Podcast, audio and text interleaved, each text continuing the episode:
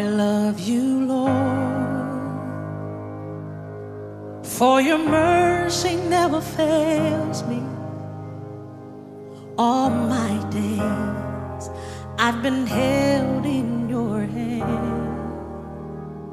From the moment that I wake up until I lay my head. Father, in Oh, the I name of Jesus, sing we thank you that you the are God who is goodness of rich in mercy. God. We thank you for your everlasting love. We thank you for your grace.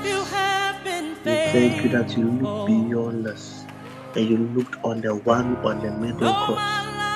We thank you for your salvation. We thank you for the gift of life. We thank you for sustenance, for provision, for protection. We thank you for anointing our eyes. We thank you that we did not miss you in the year 2022. We thank you for boldness. We thank you that we are blessed because we have the God of Jacob for our help. We thank you for wisdom, knowledge, and understanding. We thank you that we can call you our Father. And most importantly, we thank you that you call us your children. We pray that may Christ alone be exalted in our discussion tonight. In the name of our Lord Jesus. Amen. Wow. We are grateful to God for another opportunity. We are thanking God that He has qualified us to see another day. And while it is day, we would work the works of Him who has sent us. Because we know that the night season of our life is coming where we will not be able to work. So while we are here, we will give God our best. So tonight we are looking at a hopefully a very short discussion titled Come Home. Come Home. It's a sequel to what we did last week. That was that Do Not Leave Home. Um, ideally, should have been the part two, but we want to do it as a sequel. So, this is a sequel to last week's episode. So, if you have not listened to it, you can always find the episode. Don't don't leave home. So, we just want to start with the words of Jesus in Matthew 11 28 when he said come unto me, all you are burdened and heavy laden, and I will give you rest. Come unto me. Throughout scripture, several times we see God and Jesus giving invitation to people to come to Him. In fact, when I was quite younger, uh, one of the things that I remember hearing is that one way you know this is the voice of God and this is not the voice of God is that it always draws you to the presence of God. So any voice that tells you to leave the presence of God, any action, any choice that you take, and it doesn't give you, it doesn't take you a step closer to God, is not the voice of God because God always says, Come. In Hebrews chapter 4, the writer, inspired by the Holy Ghost, said that come boldly unto the throne of grace. Jesus, when he met Zacchaeus, he said, Come down, for today I'm going to stay with you. So we constantly see that God is giving us an invitation to come. And immediately sin sets in.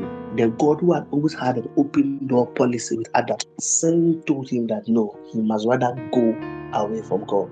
So, one easy way to identify sin and something that is of God is that sin draws you away from the presence. Sin doesn't make you want to go into the presence. And I, I think I've mentioned before, it's called the deceitfulness of sin. And hopefully, one day you look into the study, the deceitfulness of sin. Sin deceives us. So, we want to one day we look at the various deceptions that we fall into when we sin. But last week we looked at the parable of the loving father. That was the background story on which we built our our discussion on. And for those of us who have not listened to, we have done a whole exegesis on that, what we mostly call the parable of the prodigal son, but we prefer to title it the parable of the loving father based on scripture. So if you have also not listened to that one, it's a series, I think a five or six part series. You can go and listen to it to give you a richer understanding on the parable. But in this context or in this discussion, we are just using snippets of the parable to have our discussion. And from last week, we, we made mention of the fact that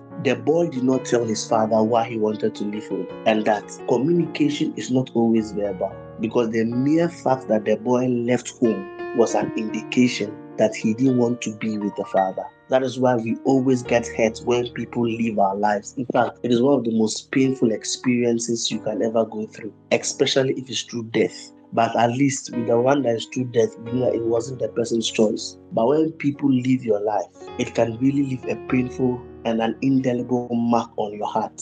That's why we always people who um their spouse or their beloved leaves them, especially without seeing anything, and you always keep asking yourself, Am I not good enough? What did I do wrong? That's always the question that we ask ourselves because we feel like if you are in the right place, why would you want to leave? So if you are a beloved or you are a guy and you are a lady and your beloved leaves you, without any tangible reason, without something that both of you know that, this one it was not working. But one day he just sends you a message or he invites you and he says, Charlie, I think it's over. You would always ask yourself why. So even though he did not communicate pain to you, he's living, especially without a tangible reason, or her living without a tangible reason, causes pain friends will leave your life and you wonder someone you are best friends with you you are calling the person you are making the effort to be friends and you are wondering the person just giving you a cold soldier and that's the same thing that this prodigal son did. And you see the issue is that if it was just about the inheritance you see most people that live your life, if they didn't give you a reason, they never give you the real reason. Because if it was just about inheritance, you know, for all you know, when the guy was leaving, his friends and his elder brother would have spoken to him that, oh, why are you leaving? He may have said something like, I have big dreams. Eh, me too. I want to be a man of my own. I want to achieve something. I don't want to live in my my father's glory. I don't want to live in my father's cloud. I don't want to depend on my father's strides. I want to aim my own strides. And Papa is not dying. Papa, every day he looks younger. He's always going to play golf. So I don't think he's dying, and time is catching up with me. If it was just about the resources, about the inheritance, this young man would not have gone into a far away country. If it was just about inheriting, he could have taken his inheritance and just gone to the nearby street or to the next street or even to the next town. But the Bible said that not many days after, hey, this man journeyed into a far country. So you would realize that the issue is not necessarily about the inheritance, but his disassociation with the father. He wanted to be out of the reach and the range of the father. And I love the father. The father did not ask any question. The father did not sit down to try and juxtapose with this young man? Is it that the monthly allowance is not enough? Is it that I'm not allowing you to achieve your dreams? What is going on?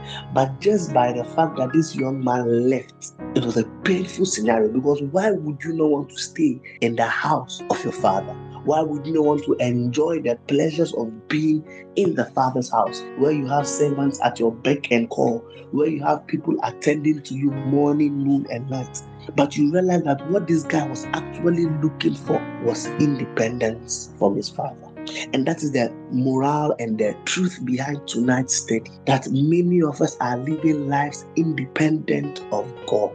And tonight, God's word to us is to come home. So you realize that after this guy left, the Bible said that we, we know that part spent all he had, and not long after famine came, but the issue is that now the real state of life outside the father's house was dawning on him. And interestingly, immediately his resource got finished, then the famine came in.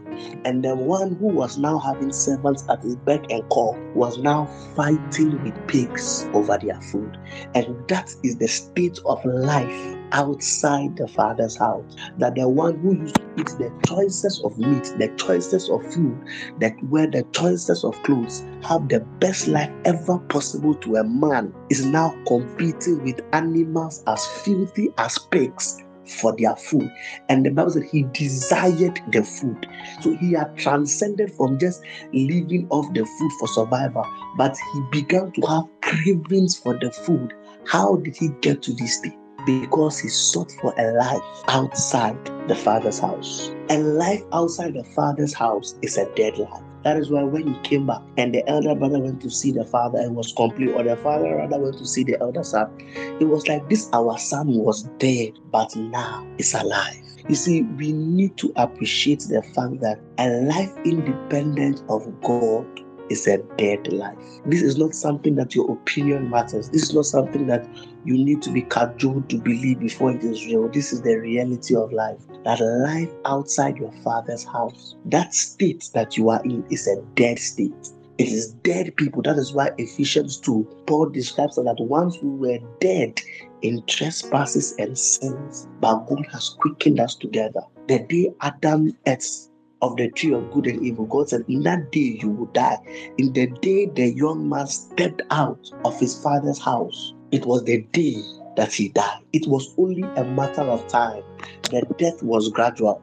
That is what also happened in the garden. By the time Adam had left the garden, by the time we get to chapter 6, we can see how evil the imaginations and the thoughts of men were that God was fed with man. And even at chapter 4, murder had already taken place. But the day Adam left, Adam did not notice any change. The only change that he noticed was that now he was wearing clothes. And I'm sure they were like, you know, just today at church, the man of God who was ministering made an interesting statement. He was like, he was wondering the conversation Adam would have Eve after God had sacked them from the garden. You can just imagine that and say, You, eh? Why did you come into my life? I was enjoying life in the garden. You have made me say, You have made me. you can imagine how interesting that quarrel would be. And I'm sure whenever Adam was stealing the ground for food, he would look towards the Garden of Eden and say, Ah, Eden, Eve, what is this that you have done? but it's interesting that that's the way death is that at the beginning you'll be enjoying. It seems as though you are still alive. So Adam outside the garden looked as though everything was normal until he woke up one morning to hear that his second son was dead. And as I said, by the time we get to chapter 6, the Bible said every imagination of man was evil, and God had had enough with man. And you get to see that with time, things are just going to get hard with time. And if you think things are hard now, honey, things are going to get more harder because sin grows with time. Death, you see, the more you remain dead, the more your body stinks, the more um, worms and, and decomposers begin to eat up your body. So the first time somebody dies, by the first hour, the body still remains warm. By the third, fourth hour, the body cools down because metabolic activities have stopped. So by the time the person has died for a day, you realize that the person's body temperature becomes cold and the person begins to bloat because of the gases that are being produced in the body stomach. And as each and every passing day, the person composes the, the more. It's the same with life outside the Father's house. For the first few moments, life will seem to be normal, but it is just a matter of time before the effect of sin, before the effects of life outside the Father's house happens. And what is death? Death is when you do not begin to respond again to stimuli. You see, that is why whenever someone, the, a body is found, they, they, they try to touch the person, try to shake the person to know if the person is still alive. And death, when you leave your father's house, because you are seeking for independence, what you are doing that you are actually killing your senses to be responsive to God. That is why I always keep wondering, and God ministered this to me, that there are people who are always in church, but yet still you look at the choices they make each and every day, and you ask yourself, is it that when they go to church they do not hear the word of God? But the issue that because now their senses are no more receptive to the voice of God, they are dead to God. They are living life outside the Father's house. And we want to just take a short perusal through the book of Romans as we look at the state of life outside the Father's house. Hopefully, one day we'll do at this chapter more detail, but we want to just look at this portion of Romans 1 through the lens of life outside the Father's house. And I'll be flipping between the King James and the NIV just for us to get a better understanding. Romans 1, verse 18. This is one portion of scripture that people call the hate speech, that is a speech full of hate, and that people are even fighting that this portion of scripture be removed from the Bible because it addresses their dead state head on, and dead people don't like the truth. That is one nature or one characteristics of people who are alive or who are living outside the Father's house. There are people like Saul. There are people who are unreceptive and unrepentant to the word of God. There are people who no longer can be changed by the word of God. And now they begin to attack the word of God. But let's look at Romans 1. And it says from verse 18 The wrath of God is being revealed from heaven against all the godlessness and the wickedness of people who suppress the truth by their wickedness. The first characteristics of a life outside the Father's house is that they suppress the truth by wickedness. The King James says that they hold the truth in unrighteousness. You see, many people, or when you leave the father's house, as the guy was walking to the faraway country, his conscience was pricking him that what you are doing is not right. But each and every moment and each and every day, he takes a step further away from the Father's house. Truth confronts him, but what he does that he suppresses the truth, and that's the way sinners. We know that what we are doing is not right, but we begin to suppress it. We begin to come up with excuses. And let me tell you, the world has plethora of excuses to give to indulge in every sin. You'll be fascinated the wonderful things people will tell you for why they are doing what they are doing. Eh, until now, and the most recent excuse that, oh, I'm stressed. This is a, a way of relieving stress. mercy. Mercy. When you have the antidote to stress in the Word of God. Don't tell like, oh, this is not anything serious. It's just to relieve stress. What they are doing that they suppress the truth you know that you are gossiping against the person. You know that what you are saying is not true. But then you begin to give excuses like, oh, you know, child, this is politics. We have to do what we do to get by. It's nothing personal. It is personal.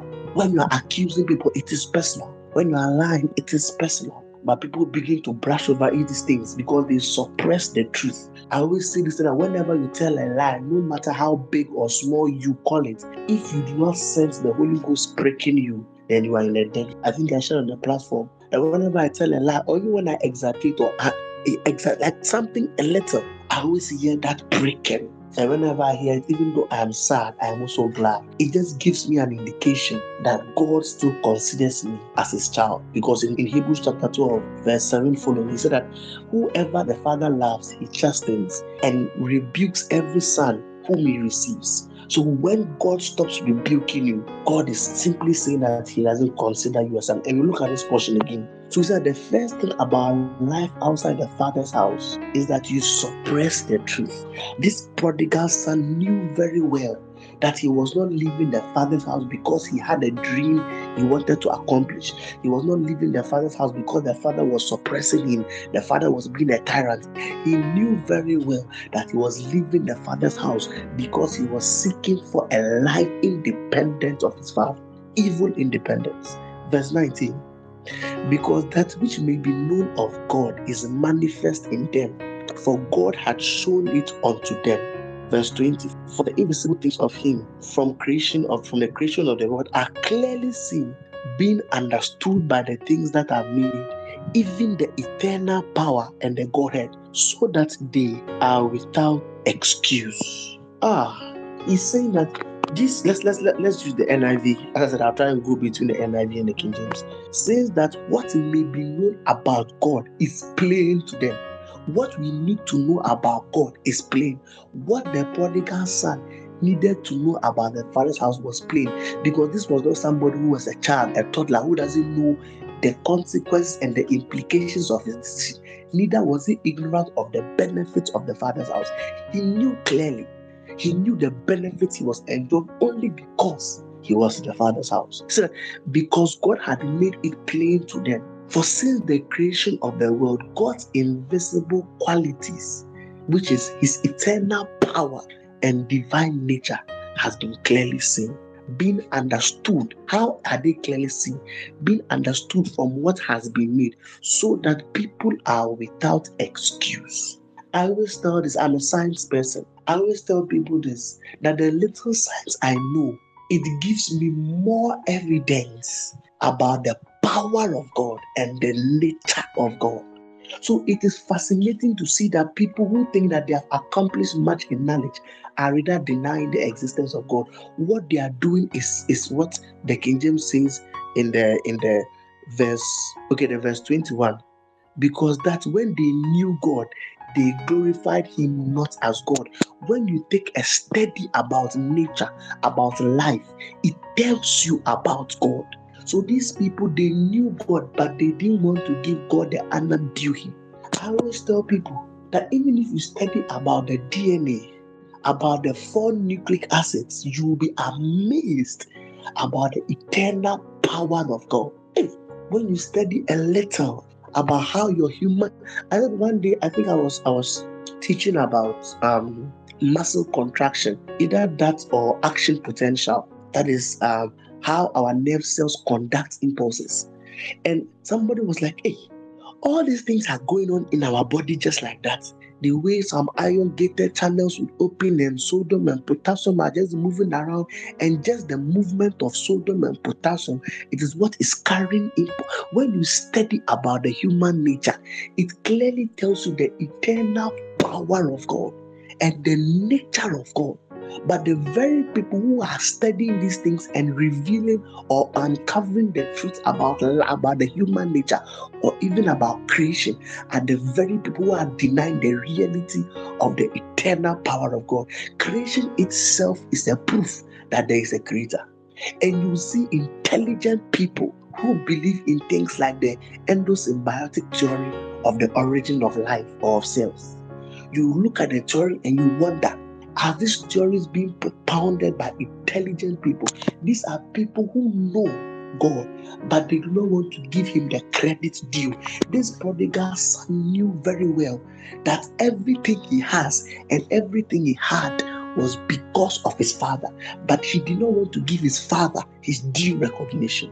Just recently, I think I was studying about, I think it was also um, muscle contraction or, or genetics about inheritance. I think muscle contraction and how our muscles contract and relax, you will be amazed.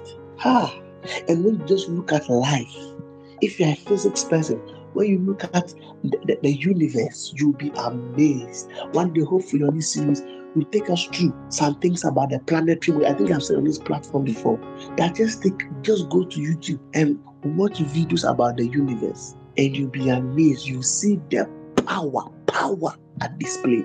The power of God at display. You'll be amazed. The power of God at display. Just a few days ago, I was teaching about, um, I think, Krebs cycle and glycolysis and link reaction. And the people were just looking at me. my face, hey. And someone, asked, and then the same person asked, ah, how did the scientists know all these things? Then, then, then, then this thing phosphorylation here, then deoxy. and the, and as I was just at in awe when I look at the process that we go through just to release ATP or energy, I said, no, no, no, no, no. This God is too big. And it does not just reveal about the power of God, but it tells you about the nature of God. That is why the most unnatural thing to do, which goes against the very core of humanity, is homosexuality. And Paul addresses this in this because just studying about creation, it does not just tell you about the power of God, but it tells you about the nature of God. How God is a God of order. How God is a God of principle. Oh God and I'm getting emotional. And he says that in the verse 21 because when they knew God, when you study about the DNA, you will know God. When you study about humans, you will know God.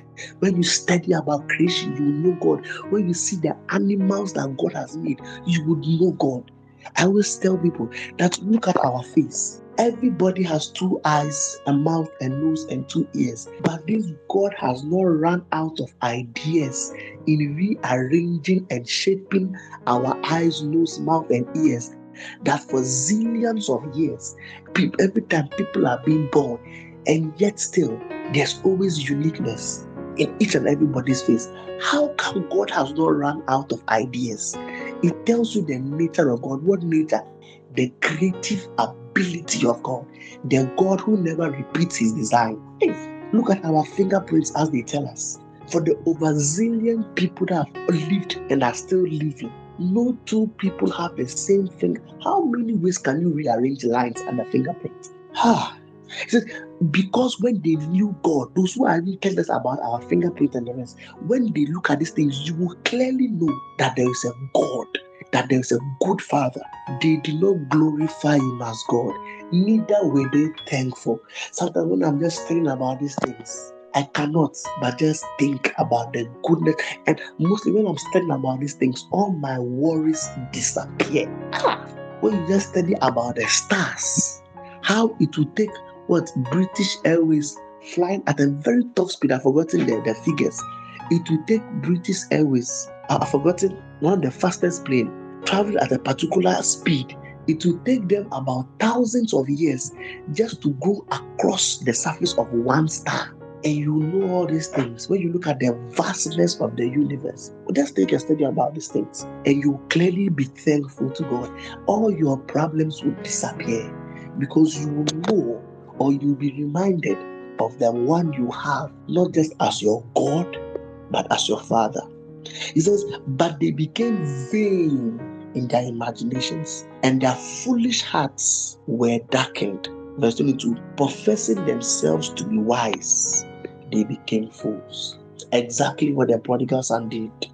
Even though he clearly knew that life was not worth living outside his father's house, he decided not to be grateful to God for his father. And I'm sure on his way, and when he was chilling with the big boys and he was bam bamming, and they were asking, Ah, are you not the son of Mr. Rich? Why are you here? He said, Oh, as for that man, don't mind him. That man, he has been stealing government money. That man, he has been doing this. He was not grateful to the man who took care of him and made him a rich man's son. He was not grateful, but he became vain in his imagination. And as a result of that, he became foolish. Their hearts were foolish. And you know, at this point, you know, he began to give quotes when he was chilling. He was like, eh, don't worry. I'll show my father how they do it. I'll be a very rich man. You know, you don't need to live. You know, I'm sure as he was chilling and partying, he was becoming wise. You know, when you have money, automatically you look wise. I'm sure he went to clubs and parties and events and was sponsoring, oh, all the drinks on me. And professing to be wise, they became fools. Professing to know how nature works, professing to know how the human body functions, professing to know or to be knowledgeable, professing to have in depth knowledge into technology, into science, into professing to know these things. They themselves think they are wise, but they end up becoming foolish. Sometimes when you come across, I don't work, but when I come across all these philosophical quotes eh, about how oh, the rights of people and like this, this, and you listen to the so-called high-minded theories, and you just realize at the base of their theory, the foolishness, the stupidity that is inside there, the knowledge they profess, the foolishness. You listen to people talk about gays, about lesbianism, eh, about transgender. That they say I am gender fluid. I remember one time on our way to work, I and colleagues, we are making a fun of this thing that one day we too when we go to America and let's say our visa expired and we are supposed to come back, we will tell the people that we too we are nationality fluid. We identify ourselves as Americans. So you are going against our rights if you deport us back to Africa. You remember that at the base of this high-minded philosophy is foolishness. Foolishness. Just because even though they know the clear and obvious thing, even though even from creation, God is making everything plain to us. They rejected him. So we too, I was saying that we are all we are all nationality fluid. I identify as a as a Canadian. So please, you are hampering my right if you don't grant me visa to go to Canada. you are sitting on my but you realize how foolish these things are. And this is the same thing people are doing. And these are done by so-called intelligent and brilliant people. So-called intelligent and rich and smart people. And you just realize at the core of their philosophical achievements and and and, and words and quotes, the foolishness inside. The foolishness inside. Just I think when we are having this discussion, we saw a, mem- a picture of a transgender woman who has impregnated two. She was in prison, and whilst in prison, she impregnated and somebody so that means somebody who was once a man and now claims is a woman or identified as a woman was in prison and while in prison she impregnated he what is it? He she, she impregnated two women in, in prison. Um I, what I was a video so that a woman was addressed as she and the man was so angry that how dare you call me a she? You are infringing on my right you are imposing a gender on me. I am a he that if you are not sure about my gender, call me day or call me. It's a funny, funny. And these are intellectual. Even we that we are foolish in quote, we know the basics of life and of creation. But Paul is saying that professing themselves to be wise, they became fools. Even though these prodigal son knew very well, very well very well that money does not come by spending it. He knew very well because as he was young, he used to go for business meeting with his father. He used to go and play golf with his father. He knew how money comes. But for some reason, he thought that his money would never get finished. That is what they call foolishness. Foolishness. So, what was he thinking? That he will keep spending the money till he grows old and die? Foolishness. It's as simple as ABC But this prodigal son said, No, it's time to chill with the big boys. Verse 23. And because of their foolishness, the Bible said, and they changed the glory of the incorruptible God ha, into an image made like to corruptible man and to birds and to four footed beasts and to creeping things. Oh, you see, it's interesting how people think that God cannot protect them, but rather an old man in a village or in a corner somewhere with some things around his head can give them some beads tied around a rope that can protect them. It's a, they call the greatest insults to God is to see people in church go elsewhere for protection. And they go to, oh, how can you go to a bed, a tree, a rock, water to protect you? You see, I don't even know how to address this issue because there is no point. Like, I can't even make the head and tail. They change the glory. When you look at creation, when you look at your human body, if you are not into science, just take a study into the human cell. The six billion cells that are in your body. Just take any of them and begin to peruse it. Just look at the universe, look at creation. Oh, and you say the one behind all these things cannot protect you, but it is a stone that you put under your bed, some leaf, and water that you must wash your face with three times every day can protect you. It's amazing that the God who parted the Red Sea before the Israelites, and these same people, after they had crossed, they were jubilating, and even Miriam composed a song, Who is like unto thee, O Lord, among the gods? And you know why they said among the gods? Because Egypt had so many gods. Who is like thee? You are glorious and holy. The same people, because Papa Moses had gone to skip long on the mountain, they took their own earrings, their own jewelry, and they persuaded Aaron to make a golden calf. And they told themselves that this is the calf that brought us out of Egypt. Hey, I can't think far. You right before your eyes. The Red Sea was before you the Egyptian army was behind you, and God parted them, and you yourself you walked in the Red Sea because the man who led you has kept long on the mountain. You took your own earrings and you made a calf out of it, and you are saying that the thing you now you created delivered you. oh, I'm I'm speechless. 20, verse 24. Now, this is the part I want us to take note of. The Bible says, because of the state of the heart of a man, of the condition of this prodigal son, look at what happened. And there's something very scary about God. The Bible says in verse 24, Wherefore God also gave them up. Hey, this thing is a very, very scary statement that God gives people up. And you look at other scriptures, God gives people up. So he said, Wherefore God also gave them up unto uncleanness through the lust of their hearts to dishonor their own bodies among themselves.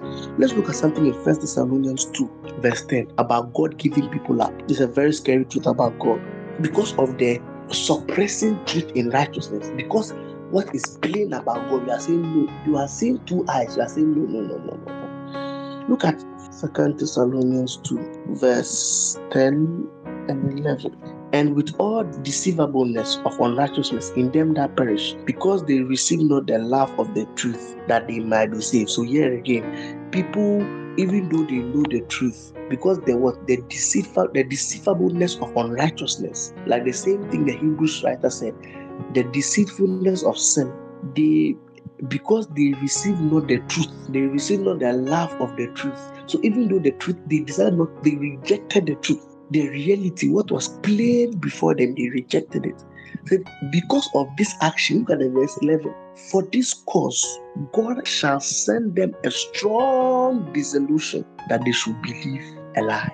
Because you have rejected what is plain before your eyes, God gives you up. God gives you up. He stands for, He causes you to continue to believe what you are believing. And there's a practical scenario of this story, of this situation in Second Chronicles chapter 18. It's a very interesting story.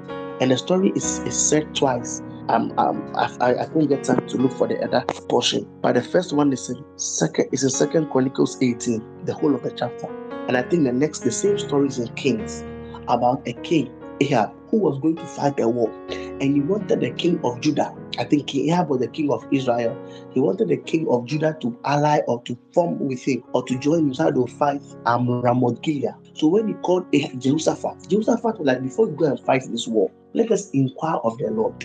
So what did um, this Ahab do? Ahab called for 400 prophets. 400 prophets. And when the 400 prophets came, they told him something that go to Ramoth and prosper. Thou says the Lord, go to. And if, if you, I think we have to read a portion of it. Let's go to Second Chronicles. It's very interesting the way the scripture puts it. Second Chronicles 18. We'll just be reading certain portions of it for the sake of time. So in verse 5, therefore the king of Israel gathered together of prophets, 400 men, and he said unto them, Shall we go to Ramoth or shall I forbid? And they said, Go up for God will deliver thee into the king's hand. So they all told the prophet that shall go up. But look at something. But Jehoshaphat said, Is there not a prophet of the Lord beside that we may inquire?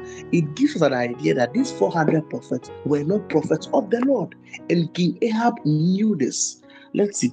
And the king of Israel said unto Jehoshaphat, Listen to what the king said. He said, There is yet one man by whom we may inquire of the Lord, but I hate him. Why does he hate him?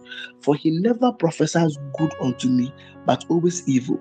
You are not doing the right thing, yet you want the right prophecies. And this is typical of many of us in the church. You are playing the buffoonery in life, yet still you want God to bless you with a perfect spouse for marriage. That's one thing about us. You are always jumping from pillar to post, living a careless and a vain life. Yet still, you go to church with the facade of humility, beckoning and warning prophets to prophesy all is well with you when you know very well you are denying the truth. So they called forth the, this prophet. I want you to take note of the vision. So when the prophet came, Prophet Micaiah, when he came and he asked him that, um, should I go to Ramoth Gilead and prosper? He said, Oh, Charlie, go, for God is with you. Now look at the king, what the king said to Micaiah. Now let's take note, even before Micaiah came, when they went to call him, look at what happened. And the king of Israel called for one of his officers and said, Fetch quickly Micaiah.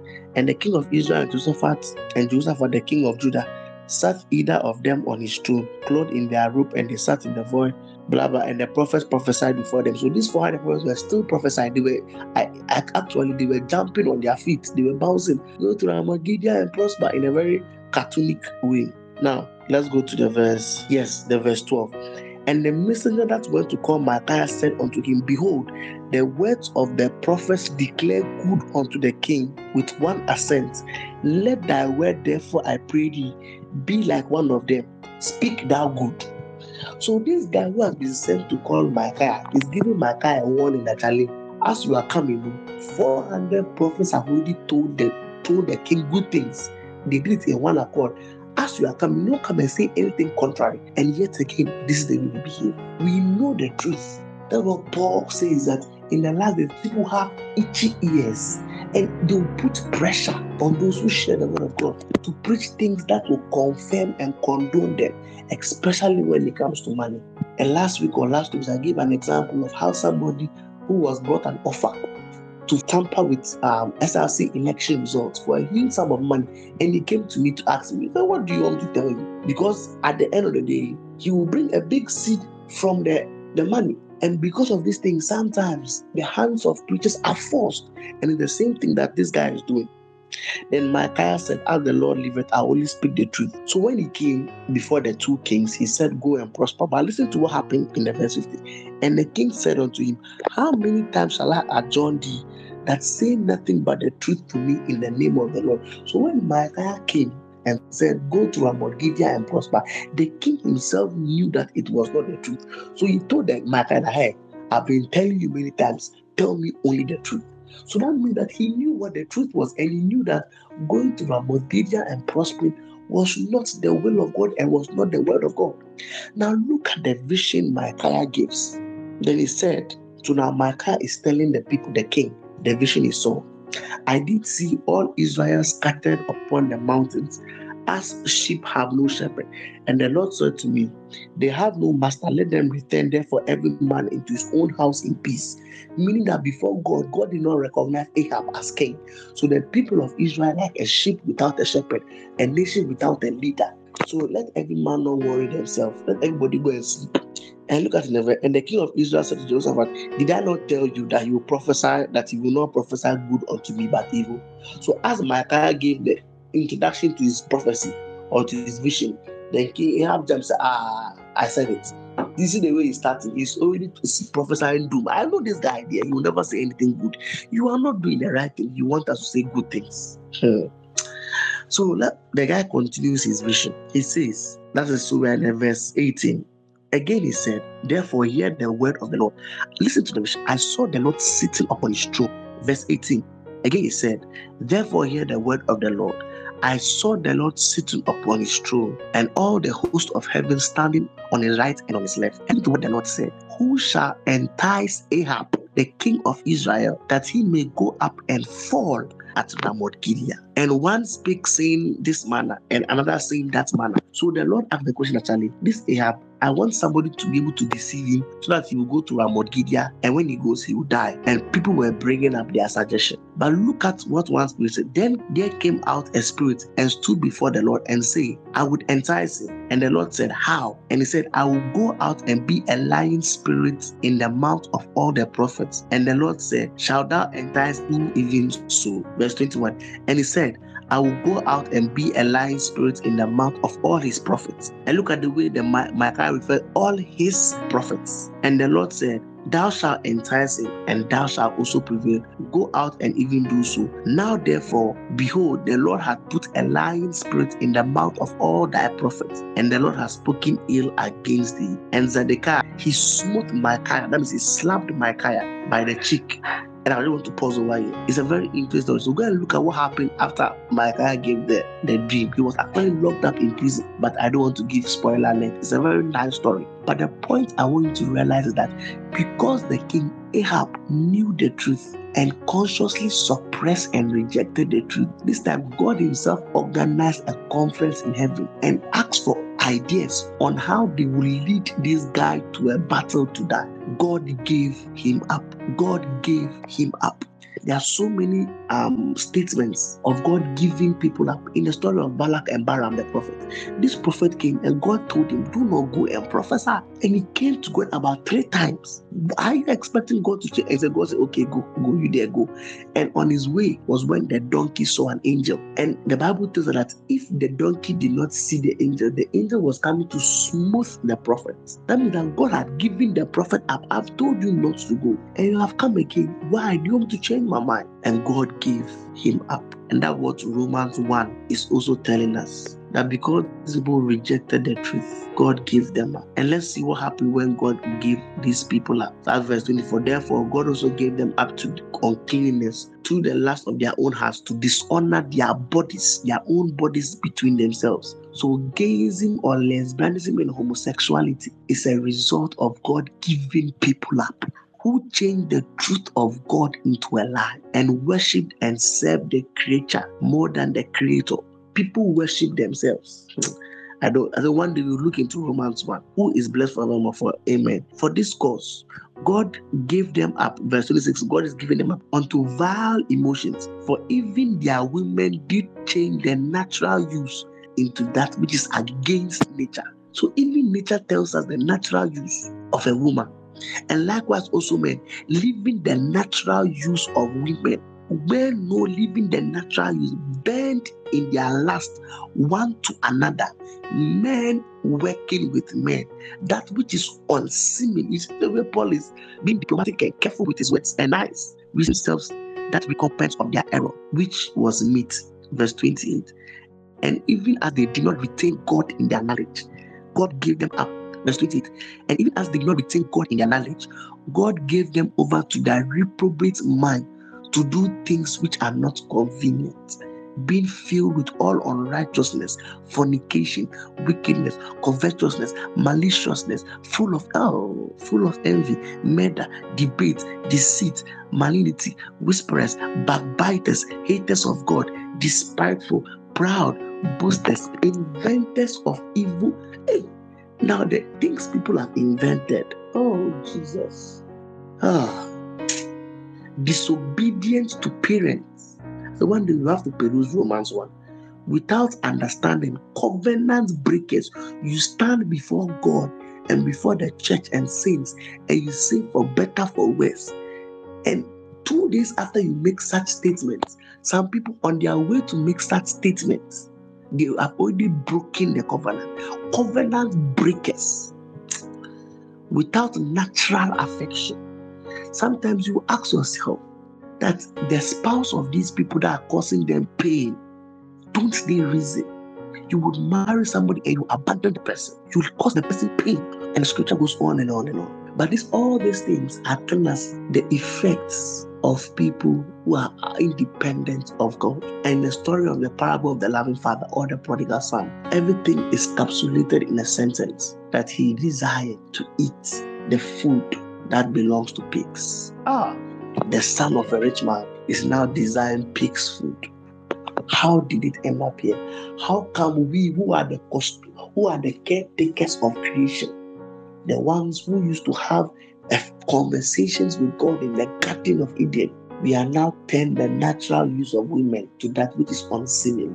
People that God has blessed with intelligence, with creativity. God has blessed us with all spiritual blessings. God has graced us. But because we have told ourselves that life in the Father's house is not worth it, we are now desiring when you see people who are not who don't have God, when you look at their life. When you I remember one time uh, I think on our way back from work, I and some colleagues were just reminiscing some days. And we used to remember some actors and some musicians who were on top of, of their career when they were very young. If you know anybody who was a young actor, like age 14, 13, the person used to be a very good actor and musician. And you just could not wait to see that. Some of the way you Google them and you look at their current state, say, ah, somebody with so much talent, with so much grace, with so much ability and now some of them even think they're old. When you look at they're now 40, 35, and you look at how messed up their lives are, and you see that God has given them up.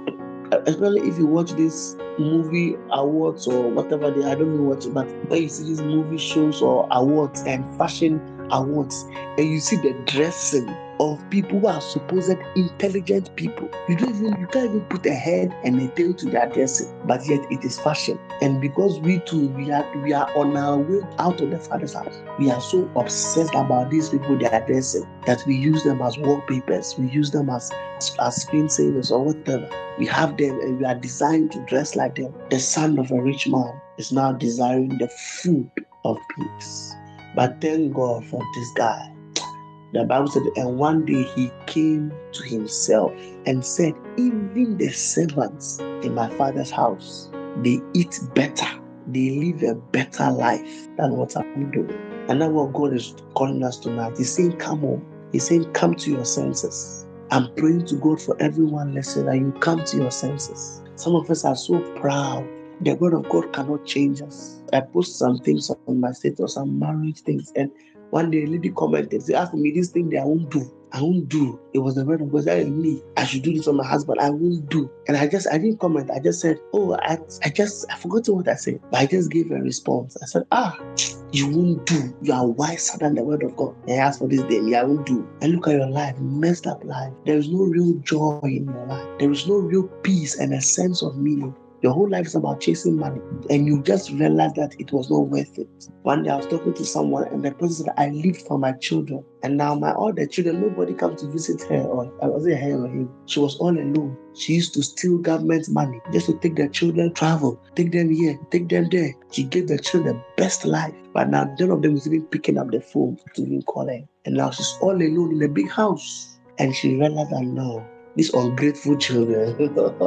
I pray that you will come home. Stop being proud. Stop being proud. Accept the word of God. And that's why this podcast is called Renew Your Mind. And God gave it up to reprobate mind. Your mind, your mindset, your value system, the things you value. I think I was sharing last week that when, when I went to have church discussion, people are talking about their finances, their relationship, their life. I just cannot relate. I just can't relate. Look at social media, the things we endorse on social media the free pornographic information on social media, unprecedented. And you see people who have on their bio scriptures, God is great, God is God's girl, God's boy, and you see the things they tweet, the things they post. You realize that these are people who are feeding, who are desiring pig's food. These are children of the uncreated creator. But Jesus is saying, Come. The writer of Hebrews says, Come. And God is saying, Come home. Man was not created to be independent of God. The prodigal son was not created to live outside the father's house. It's just maybe you may be on the right path, but this word is a seed that we are sowing into our hearts. The one that we read over here, then God told it that after thou art eaten and thou hast become full, do not forget God. Come home. We want to just spend some time in prayer. That maybe it's in our finances, maybe it's in our relationship, it's in our health, it's in how we relate with people. We are always spoiling relationships. We are always destroying friendships. We cannot relate with people because of our pride, because of our naughtiness, because of the filthiness in our hearts. You do not see that fornication is wrong anymore. Lying is normal to you. Gossiping is normal to you. It just shows that God is giving you up. Oh, but tonight you want to tell God that we are coming home. The prodigal says that I will arise and go back home. God is inviting you, and God is inviting me. Let this word be a seed in your life because you'll be surprised the things you can do when you eat and you are full. Hmm. But may this word be a seed in your heart that when you are tempted to leave the Father's house, you will hear the everlasting call of Jesus that says, Come. Father, we thank you for this moment. We thank you for your word.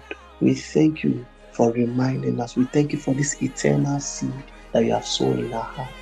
We pray that you will lay aside all naughtiness and superfluity of naughtiness, and we will receive with weakness your word. That we will live every day in the consciousness that we are yours. We will live every day in the reality that you are our God. May what we say yes to and no to be totally influenced by your will, and we respond to your call. Just as the prodigal son, we come back to our senses. Lay your hands on your head and say, We are coming back to our senses. Father, every area of our life where we are living outside your house, outside your influence, we are coming back to your sense, to our senses, and we are returning to our Father's home. In the name of our Lord Jesus. Amen. Wow, please play this episode again. Share it with someone you know who is living life outside the Father's house and sow a seed of prayer into someone's heart, into someone's life, into that sibling, into that friend, into that classmate, into that colleague that they should come. See you next week and remember that we are still giving God our very best, very best, and we are owing no man nothing, nothing. Bye bye.